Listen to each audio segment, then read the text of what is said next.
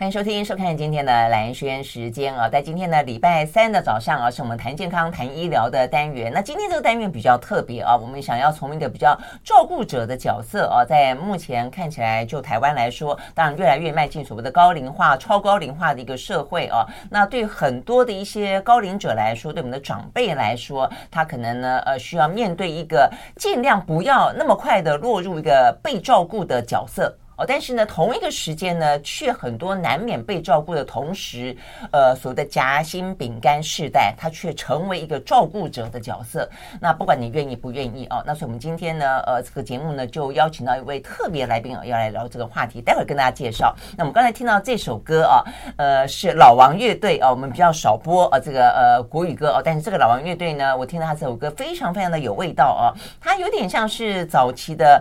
校园出来的民歌啊，但是我们那个年代的校园民歌是那样非常一个清新的啊。那现在校园出来的年轻人喜欢唱什么歌呢？喜欢唱独立摇滚的歌曲啊。那这个老王乐队这首歌呢，非常的呃受欢迎啊。那这一群年轻人唱着“我还年轻，我还年轻”，他们是真的还年轻啊？他们是会觉得自己不年轻了呢？我们可能才要面对呢，不断的告诉自己自己还年轻，希望呢能够有更多不同的啊，这个走出我们所谓的五十加啊这样的一个。呃，自己的天地来啊，所以今天很开心的，呃，在听完呢这个老王乐队的歌曲之后啊，这个介绍给大家的是张曼娟，曼娟姐，你好，蓝心好，各位朋友大家好，嗯，对，这个曼娟姐她最近又出了一本书，叫做《自成一派》啊，那什么派呢？在我看来，张曼娟就是优雅派，就是 就是一贯的优雅，但是但是啊，这个重点在于说，在这本书里面的有篇文章，她特别说什么优雅。优雅呢，就是优雅。呃，这段过去这些年已经跟这个张曼娟成为某种他认为的绝缘体了。他认为说，岁月静好的人才能优雅，照顾者不是那种人。所以你觉得照顾者是什么人呢？照顾者呢，我有一个，我曾经用过一个譬喻来形容，我说照顾者就是背着炸弹拆炸弹的人。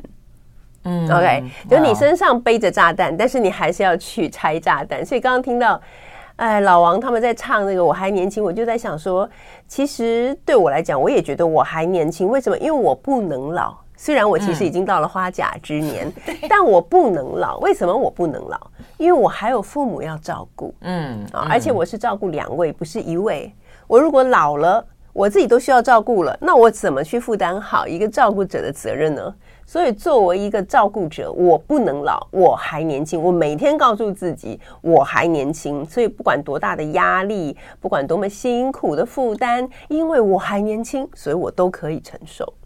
对啊，但是我觉得说是这样的，听起来很坚强，而且很有韧性啊。但是回过头去看，我还记得我上一次访问张曼娟的时候，那时候是应该你在写《我辈中人》之前呢。嗯，哦，就我们那时候在谈到说什么拜犬的远吠，对，然后讲到五子，五子的老后，对，所以那时候比较是属于我们自己的人生书写，是对不对？那个时候呢，呃，这个曼娟姐写的文章就已经很反映那个那个时候的一个心境。但是我弟说。走着走着走着，不到十年间，你自己的书写已经成为了一个必须要背着炸弹拆炸弹，就是你你是无可避免的受到双亲老去这样的一个呃，你说是牵绊也好，或是心里面的一些责任不舍也好，就是这个两个世代之间就勾在一起了，然后呢，就有点点。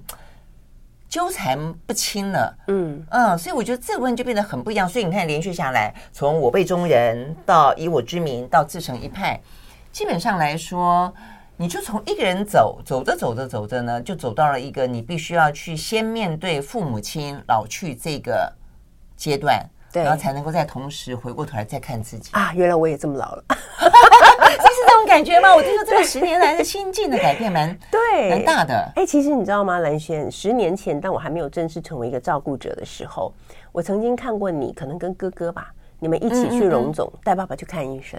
对对对，那个画面在我脑海里面烙下一个很深的印象，因为我觉得那个虽然是辛苦，但是它有一个同心协力的美好。啊，嗯，就是说，哦，我们家人一起来照顾，是是是，嗯。那结果两年之后，当我成为一个，我正式成为一个照顾者的时候呢，那个画面常常出现在我的脑海中，成为一个我很羡慕的一个样子。因为我是一个独立照顾者，嗯，嗯，好，所以我没有办法有那种哦，跟着其他的家人，大家一起投入照顾，然后大家互相安慰，彼此支持，好，那这个东西我没有，所以你的那个画面呢，就三不五时的，直到现在，我有一次把它写在书里，我忘记是这本还是上一本，我有写说，我曾经见过这样的一个呃影像，我觉得很羡慕，我真希望我也可以拥有，但是我没有。所以我后来又觉得，也许就是上天让我成为这样的一个独立照顾者，是因为他觉得啊，每个角落里面都有很多像我一样或者比我更辛苦的独立照顾者，可是他们一直也许都被忽视、不被理解。那今天呢，我就是一个好像可以替他们说出他们心声的人，也让他们因此而得到了一些安慰。那所以我就觉得啊，这就是上天给我的责任。他给我的责任有两重。嗯，一重是成为照顾者，好，必须要照顾父母亲。第二重就是啊、呃，发声者，嗯，就是我可以替很多照顾者，嗯、特别是独立照顾者发声，让他们在啊、呃、黑暗而漫长的岁月里面，起码可以听到有一个人对他们说：“哦，你们经历的事我都懂，因为我也在经历。”哈，他们可能因此就会获得一点。力量。啊，对，或者疗愈，嗯嗯，真的是这样子，哎，所以我还没想到，因为事实上，对我我印象一直很深的是，其实我后来在看你这几本书的时候，我有倒带回到说，我们曾经碰到面，我记得我们那时候有交换过照顾父母亲的一些一些经验，对，那个时候其实你的父母亲还没有，一个是思思觉失调，一个是认知症，也就是所谓的失智，那时候好像还没有，我记得我那时候还聊到，然后那时候你问我说。呃，那这样子带他们去看诊怎么办？我还跟你说，其实现在有一种是呃什么医护学校的，有有有，我记得我记得呃，这个年轻的毕业生出来，其实你可以呃找他们呢陪你的父母亲去看诊，对，其实他们有提供这种服务之类的，对。但是我后来就没想到说，接下来你就一下子有点像是猝不及防，对，有点像突然间掉进，对对对，掉进两个掉进深渊的感觉，有点严重，就是他们他们开始。呃，开始发病的时候的情况都蛮严重。那现在其实我必须要说，就是过了五六年之后，他们现在其实已经慢慢步入正轨。然后我父亲，因为他虽然是精神方面的疾病，但是因为他一直有持续的服药，所以他的情况算还比较稳定。他比较大的问题是来自于他性格上面的难以讨好跟嗯喜欢挑剔，但这个跟他的病其实没有太大关系。那我的母亲的认知症呢？她也现在经过几年的调养，中药、西药的调养之后呢，她现在状况也好很多。她已经开始去日照中心上课，然后她很喜欢去日照中心上课，她觉得好棒，好多同学、好多老师，她很很喜欢。所以我就觉得说，我我自己觉得啦，我自己觉得我最糟的那一段时间应该是已经度过。嗯，那接下来就算再发生一些。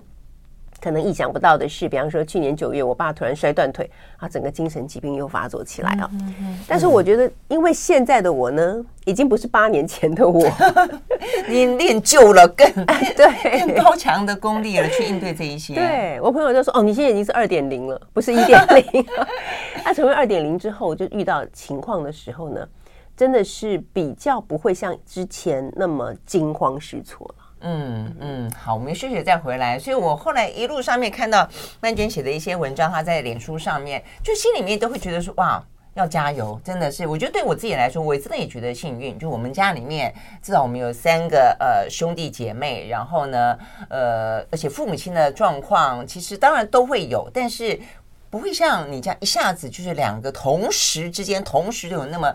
对，至少有时候是轮流哦，或什么，但你是一下子来来两个，那怎么样子度过？我觉得至少有两个层面可以聊，一个就是说呢，怎么样去照顾自己的呃这个生了病的父母亲，一个就是怎么样照顾自己。嗯，嗯，我觉得照顾者怎么样照顾自己是件非常重要，但是经常比较少被讨论、少被注意到的事情。那我们休息了再回来。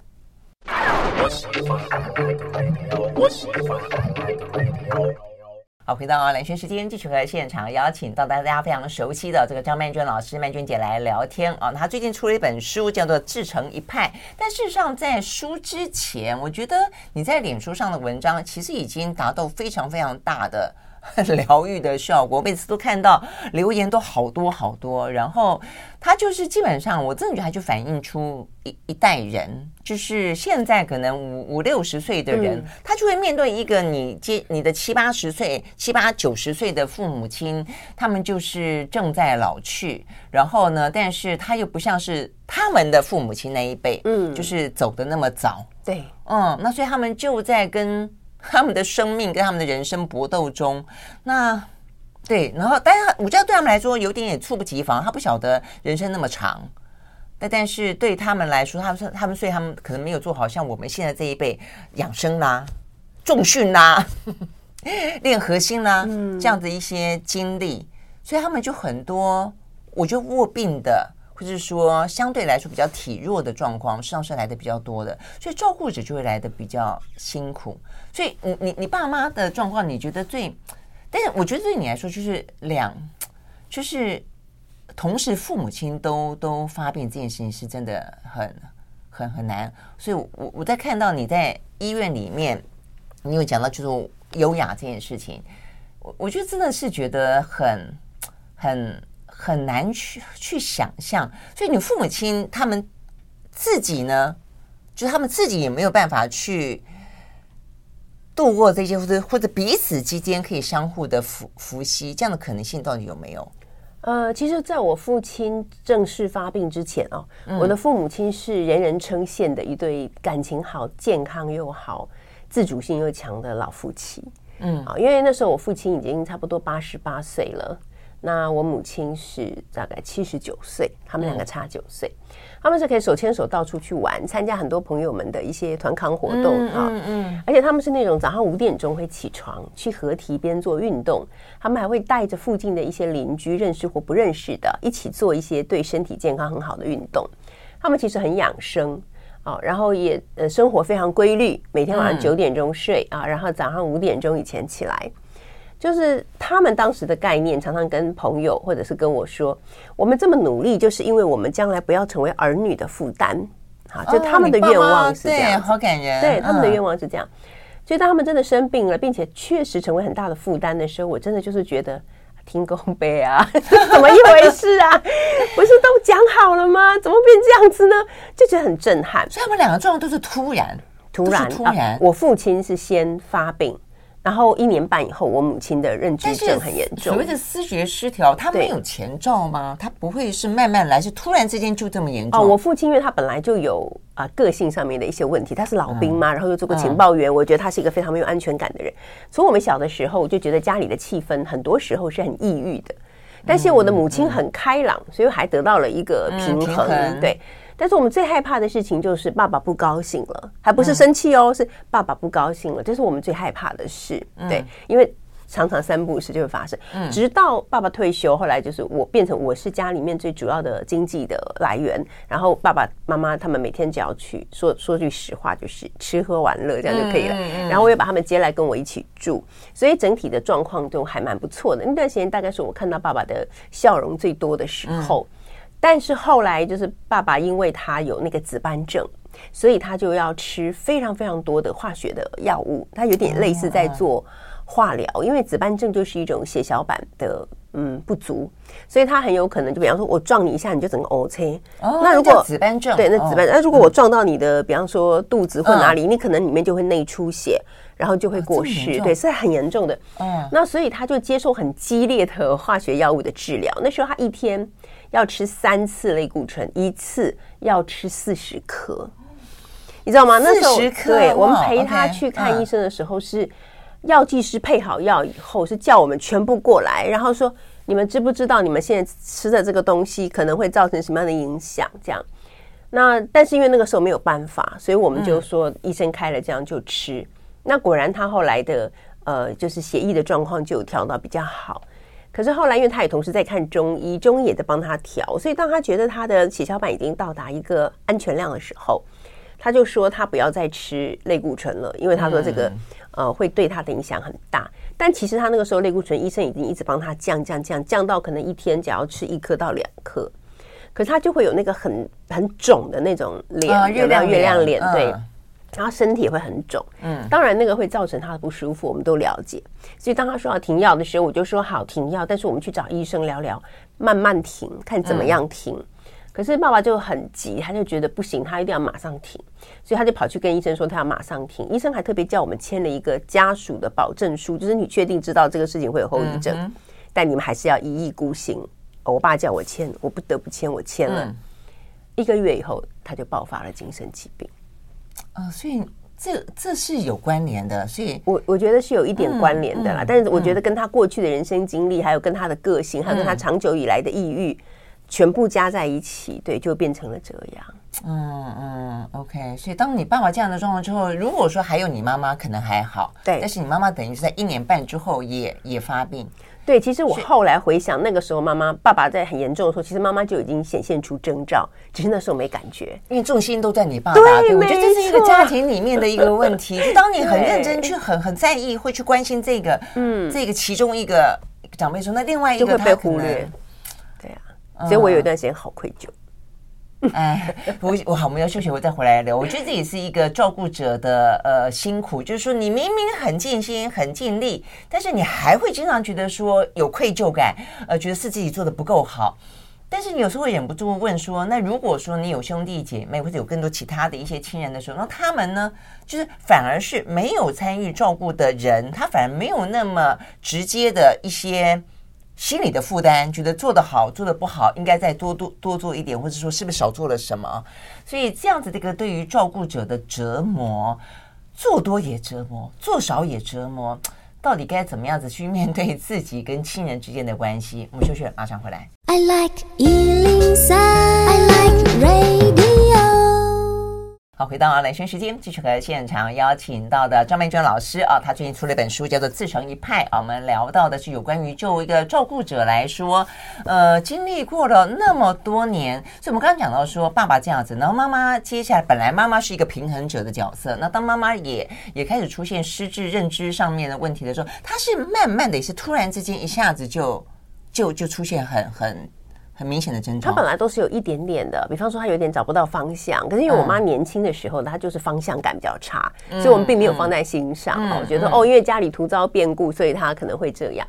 然后有的时候她是早上去运动，因为她后来是坚持自己早上要去运动，可是她有一次就是她运动完了以后下雨了，然后她要往回家的路上走的时候。他后来自己说，他就突然之间不认得家在哪里，嗯，然后找来找去都找不到，于是他就拉住了一个在路上的一个学生，然后跟那个学生说：“你可不可以带我去警察局？因为我找不到我家。”然后那个学生就很也是人很好，就说：“哦，好，阿妈，我带你去。”因为其实他他走失的地方跟警察局已经很近了，而我们家就在他走失跟警察局的中间，嗯，然后那个学生就带着他去警察局的时候，他走着走着突然看到我们家。他就说：“哎，这是我家，这是我家，我认得了，谢谢你，我不用去警察局了。”他就直接回家了。然后那天告诉我这件事情，我就觉得有点糟。然后我就说：“那你以后出门要不要我们陪？”他就说：“不用啊，因为其实也是因为他出门都很早，其实我的工作结束以后才在睡觉。”他说没有问题啊，我说那你以后如果找不到，你就在路上抓人，然后让人家带你去警察局这样。可是他后来也都没有再发生这个事情。对，我就会一阵一阵的。对，所以我就不觉得说，哎，这个事情是一个严重的问题吗？是不是需要什么医疗的处置呢？我以为只是因为偶然的关系。对，但是我后来就想告诉很多朋友，就说如果这个情况发生了，你就要立刻带去检查，嗯，因为它不是什么偶然之间发生，然后后来又没事了。它如果会发生，它就会一直发生，嗯嗯，会越来越频繁。对，然后大概又过了三四个月，有一天我妈就说她头痛的很厉害，都没办法起床，然后就开始出现不认得人的情况，就到这时候我才把她带去医院做检查。那医呃医生就告诉我说，其实是因为她的脑内发生了一个小中风，小中风，所以影响到他的视力，所以他的眼睛有有的时候看的不是很好。然后再来就是，呃，因为他发生了这个问题，所以他引起他的那个呃失智状况，呃就出现了。再加上他当时又有一点水脑症，因为你知道人老了就是很多综合性的，他不会是单纯的是 吃套餐那种概念。天哪！所以我们也不知道他到底是因为水脑症引起的，还是因为中风引起的。但是确定他就是有这样的问题。嗯，那刚开始的时候，他就是真的蛮严重，所以也带给我在照顾上面很大的震撼跟挫折。比方说，他有时候会突然，医生问他我是谁的时候，他没有办法说出我的名字，嗯、类似这一种，嗯、或者是、嗯、对我们在吃饭的时候，他会突然看着我说：“哎，我们爹妈都还在吗？”那那个瞬间我就知道他把我当成他姐姐。嗯，那刚开始的时候我都很暴走嘛，我就说 我是谁？你不知道我是谁？这样子，然后他就更惊慌，因为他就是不知道啊，他就更惊慌，然后看着我，然后就不敢讲话。后来我才发现，哎，其实我这样的态度是错的，因为他已经不知道了。你会好像会更刺激他，对你更刺激他，他会更惊慌。所以我后来就知道，现在我都很淡定了。偶尔他还会发生这样的状况，但现在比较少了。偶尔他会发生的时候，我就会说：“妈，我是你女儿啦。”他说啊哈，就会立刻说。哎呀，我当然知道你是我女儿，我怎么会不知道呢？我跟你开玩笑的，类似这样。哎，那你妈的反应还蛮机敏的嘛，就是还会替自己圆个圆个谎之类的。对，他会遮掩。这就是为什么我在书里面会把失智症把它称为认知，因为我觉得其实他们真的没有失智。我跟你讲一个很有趣的事，嗯，每一次我带他出门，在路上都会遇到以前的朋友，人家都会跟他打招呼。哎，张妈妈好久不见，他永远都会秒回说。哎呀，好久不见！你最近好吗？家里人都好吗？你看这个回答很安全，嗯、对不对啊？对。然后他们就问他说：“那张妈妈，你最近怎么样？”说：“一样啊，我都是一早起来去运动啊，然后买菜回家，就讲他以前的生活。”嗯。然后别人说：“哎呀，你这样就好了，你这样就好。”然后就接下来就说：“因为我看你女儿的脸书，觉得你好像很严重。”然后瞄我一眼，那个那个眼睛里面有很多意思，就是说你确定你妈也这么严重吗？有没有？但是我离开还很好啊，对不对？对对对。但是我也不能戳破他嘛。然后等到啊，大家很快乐的讲完，然后就你真的记得我？我妈就说：“哎呀，老朋友了，怎么不记得？你看是不是讲的很淡？”然后等到对方一转头就问我说：“谁啊？” 但是也没办法。然后最近有一件更有趣的事，你妈很又聪明又好强。对，然后有一件最近有一件更有趣的事情，就是有一个老朋友见到他了，然后就说：“张妈妈，就说哎，你好，好久不见，你还记得我是谁吗？记得，怎么不记得？那你以前是怎么叫我的？很残酷吧？好了，他很残酷，对不对？真的。然后，然后那时候那天就是我们就有点紧张，想说要替他说明一下，结果我妈就说：哎，你不记得我以前是怎么叫你的？”然后那个朋友就说：“我当然记得你是怎么叫我的啊，那我是怎么叫你的？你叫我阿丽呀，是不是阿丽嘛？你妈妈好聪明哦！天哪，你妈妈，你妈妈真的没有失智，她 没有失智啊，她只是认知的问题，所以我才为什么我会这么顺的就接受了认知症，而不是失智。嗯，一个失智的人会有这么好的反应吗？”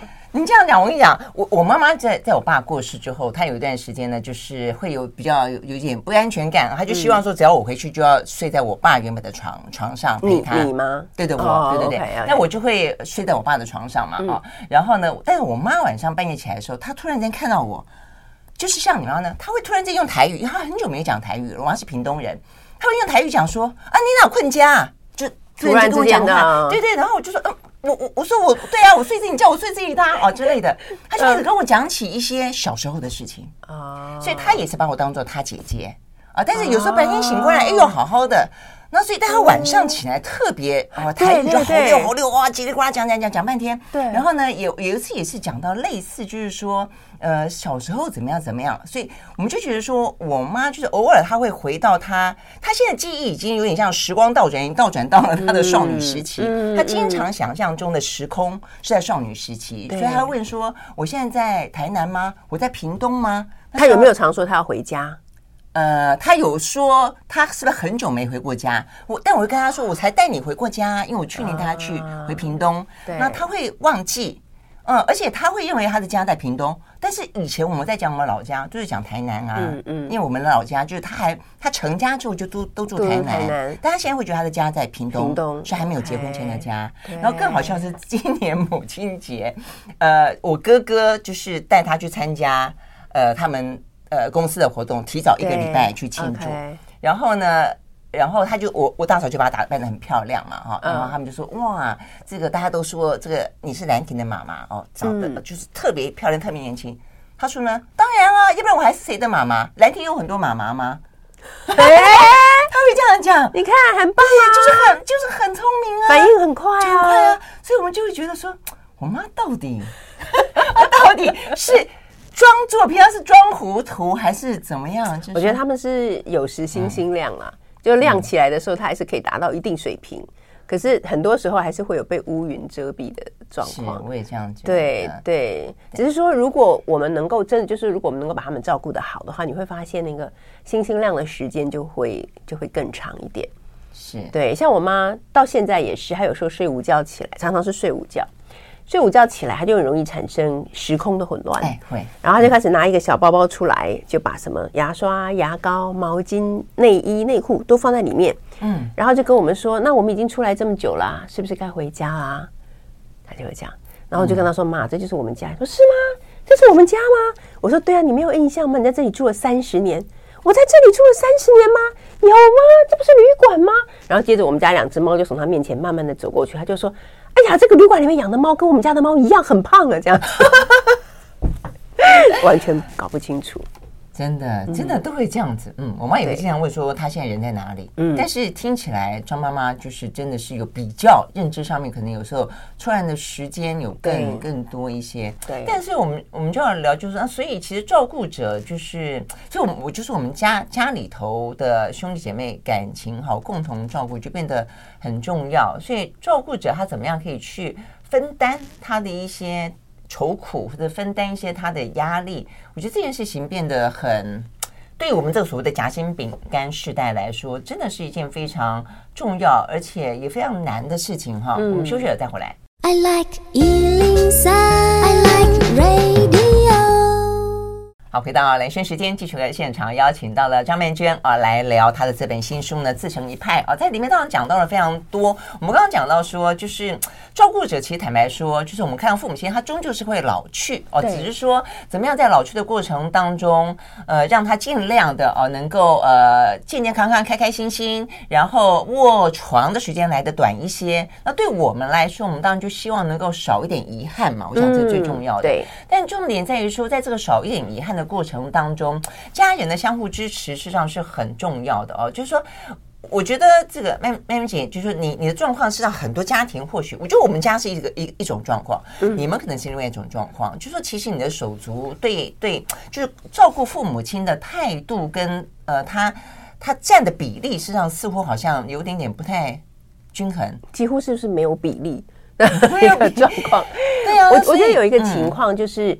有的孩子是不太能接受父母亲老了跟变成不一样的人的这件事情。嗯，然后我觉得我们家的状况就是，因为我是一直跟父母亲住在一起的，然后我看着他们，虽然他们是突然之间变成这样，嗯，但是我就觉得可能我的个性吧，我就觉得 OK，事情来了就扛起来，嗯，嗯啊，但是不是所有的人都这样想，有的人可能会觉得说 他是故意来搞我吗？为什么跟他讲的事情他都听不懂啊？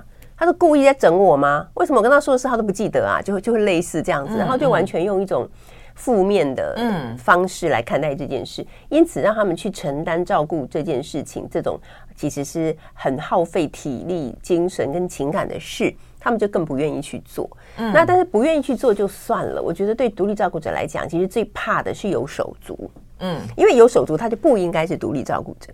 但他如果在有手足的情况下却变成独立照顾者，你就知道他是更为艰难。因为这些不照顾的人偶尔出现，逢年过节偶尔出现的时候，就一定会对照顾者说：“啊，为什么爸妈现在变成这样？我上次来看他还不是这样啊？那、啊、你到底怎么照顾的？他每天说你很辛苦，你到底在干嘛？”就类似这种啊，就是类似这样子的语言，很少会有人真的就是很真真挚的对独立照顾者说：“你真的是辛苦了。”真的是不会，因为他如果会这样说，他就不会放一个人独立照顾嘛。坦白说是这样，坦白说就是这样嘛。对，所以他就是要去推卸责任，他就是要告诉你说，你以为你在照顾吗？没什么了不起，因为你什么都没做好。类似这一种，所以搞不好还更糟，更糟，对不对？问题是换你来做，他也不愿意做。对，我每次跟他说，那你来啊，他就说哦，话不是这样讲哦，哦，我们要我们要讨论一下这件事情，这不是这么粗糙在办理的，什么什么之类的。然后就开始落落等讲一大堆道理，我就觉得好，不用了，你就用你的细致，我用我的粗糙，我们继续我们的人生旅程，谁都不要管谁，这样子就好了。我觉得这会是一种身心俱疲的状态，哎，嗯，就是说，因为你照顾他们，呃，这个两老就已经够辛苦了，但是你心里面还得要去分心去面对一个该是照顾者却没有照顾，然后你心里面，我相信难免会有一些不平衡。那加上他又有，如果又有一些冷言冷语、酸言酸语，所以，所以讲到底就是说，你到底怎么样的去？去处理你自己的的的心跟你的生活，因为我我觉得对于很多在听我们这个节目的朋友来说，或者看你的脸书朋友来说，我觉得很多勾起他们的共鸣的地方就在这里。对对，对，对，所以你看我在这个新书里面，我谈到特别谈到家庭的关系，就是因为我发现真的成为照顾者，我才发现说一个家庭的功能啊是否健全，是完全反映在家里有人需要照顾的时候。嗯，其实就算平常大家和乐融融啊，兄弟姐妹啊，大家都相处的很好，但是只要一旦发生照顾事件，就是表示这个家里发生了变故。嗯，那变故来的时候，一定就会有人立刻出来站在第一线，有人会站在第二线，但是有人就会不出现。好，这一定都是这样，几乎每一个大概有手足的家里面的人，大概差不多都是这样的。所以我在呃这一本书里面谈到关于家庭这件事情，我觉得家庭是很多事的一个根源，是我们很多人的情感的根源。我觉得有一篇文章叫做《家不是公平的地方》，就是给我自己很大的疗愈。嗯啊，因为像碰到这种，我说你明明有手足，可是却没有人管，全部推给你一个人来管的时候，你一定心里面会有感觉，就是这样子对我公平吗？嗯。可是当你这样子想的时候，其实就是给已经身心俱疲的自己，又再加上狠狠一锤啊！那我我后来就有一种感觉，就是说我要放我自己一马，嗯哦，我不要去想这些让我自己不开心的事，我就去认清一些事实。那个事实就是这个世界从来都不是公平的，所以家也没有公平的。啊，那这是属于你的，你觉得你要去负担这个责任，这是你的选择。他觉得他不要负担这个责任，这也是他的选择。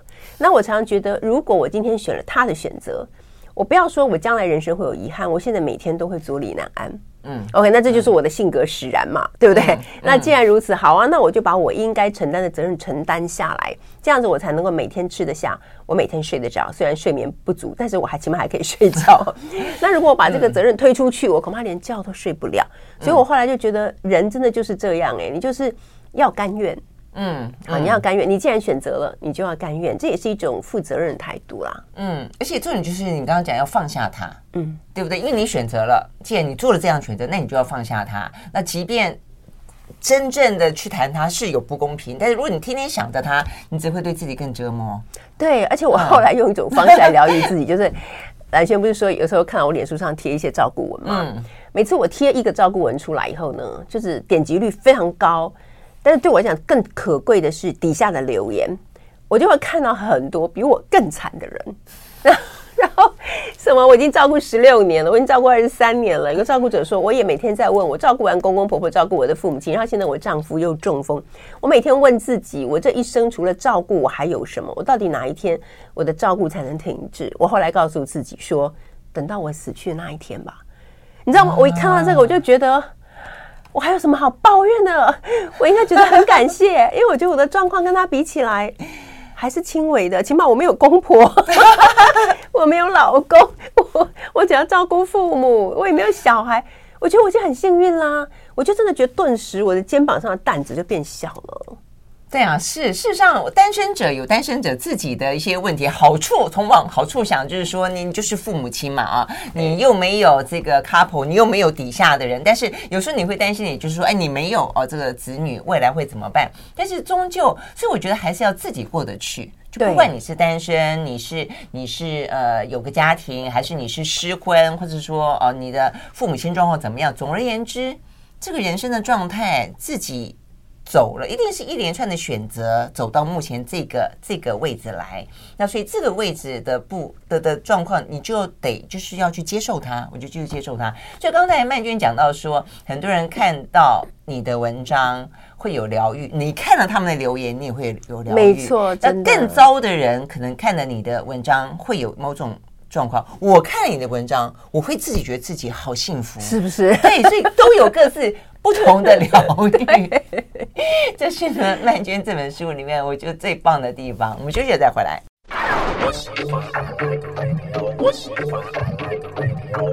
回到兰萱时间，继续和现场邀请到了张曼娟来聊天，聊她这本新书《自成一派》啊。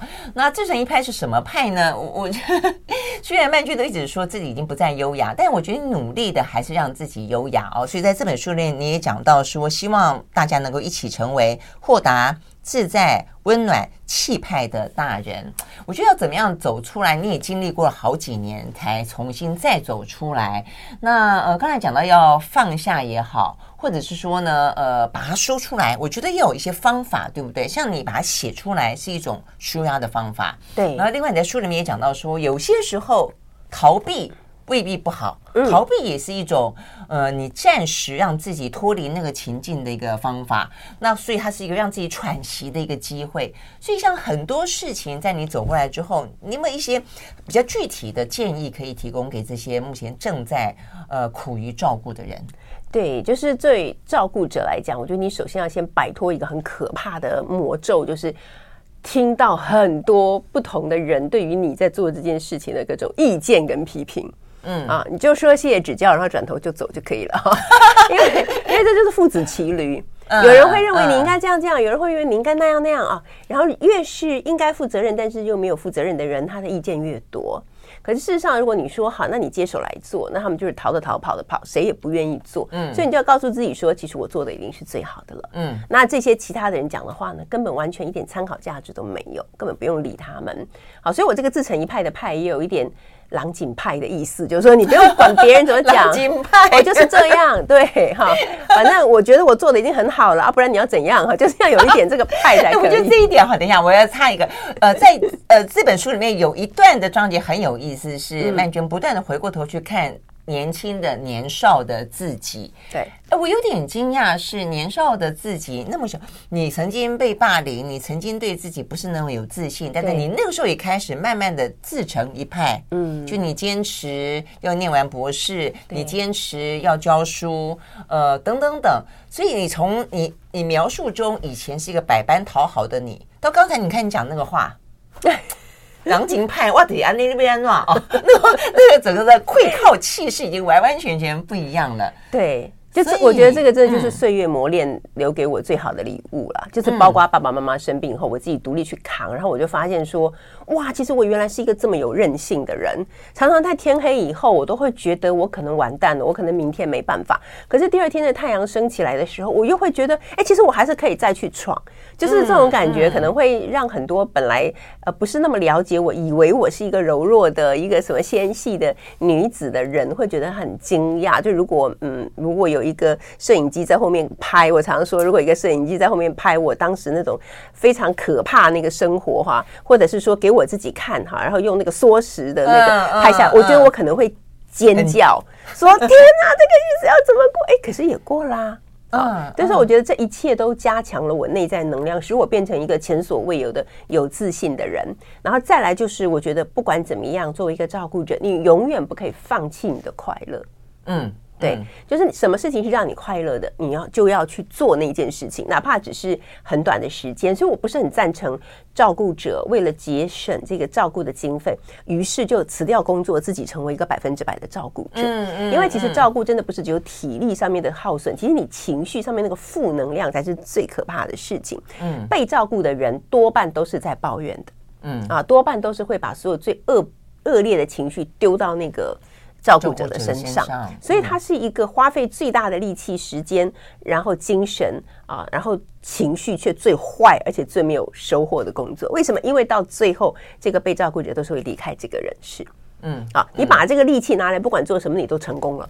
好，可是你却做了一件你 一定会失败的事情，而且还要承受那么多。所以我觉得，任何一点微小的快乐都不要放弃。我曾经讲过说，假设我的收入不够多的话，我甚至于愿意。多打一份工，我都要请人来照顾，因为这样你才可以有抽离的可能性，你才能够呼吸去做自己，否则的话，你真的会觉得非常的痛苦。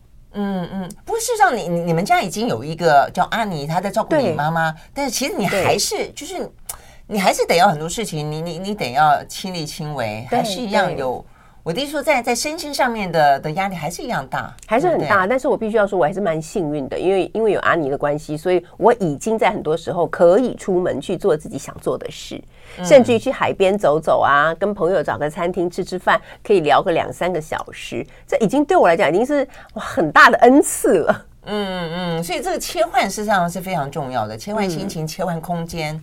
嗯，对不对？嗯，好，所以呢，呃，尽量的呃要留些快乐给自己啊，这个是张连娟呃这个给大家的建议啦哦。那 OK，那再来就是我们最后一点时间，就是针对怎么样自己？就是我看你有有有有几篇写到说，也因为这样的照顾关系，你怎么样期待自己成为一个？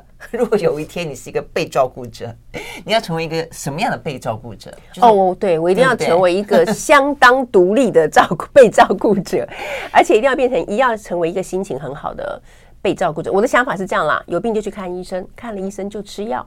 如果吃了药还无法止疼止痛的话，你就咬牙忍着。好，不要一直在那边抱怨，因为你再怎么抱怨，别人也没办法替你痛，而且只是增加了别人的痛苦而已。所以一定要成为一个有自觉的被照顾者。然后像我这种可以做得到的话，如果对，一定要。然后还有就像我这种无子的人，我最后一定会进机构。嗯，对，所以要一早就要做好准备，就是我将来一定是会去进进机构的。我也不要觉得说哦，孤独老很可怜什么啊，孤独死很悲惨。孤独死有什么悲惨的？谁的死不是孤独的？还一票人一起死吗？啊，只是对不起邻居说哦很臭这样而已。其实 完全不需要觉得那么恐惧。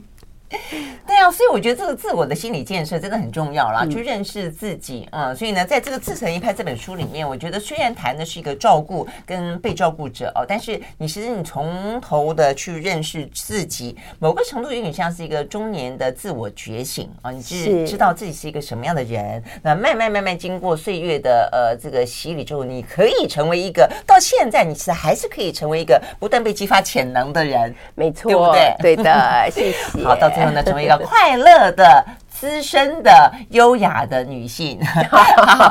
OK，好，谢谢曼娟到我们现场来，谢谢。谢谢。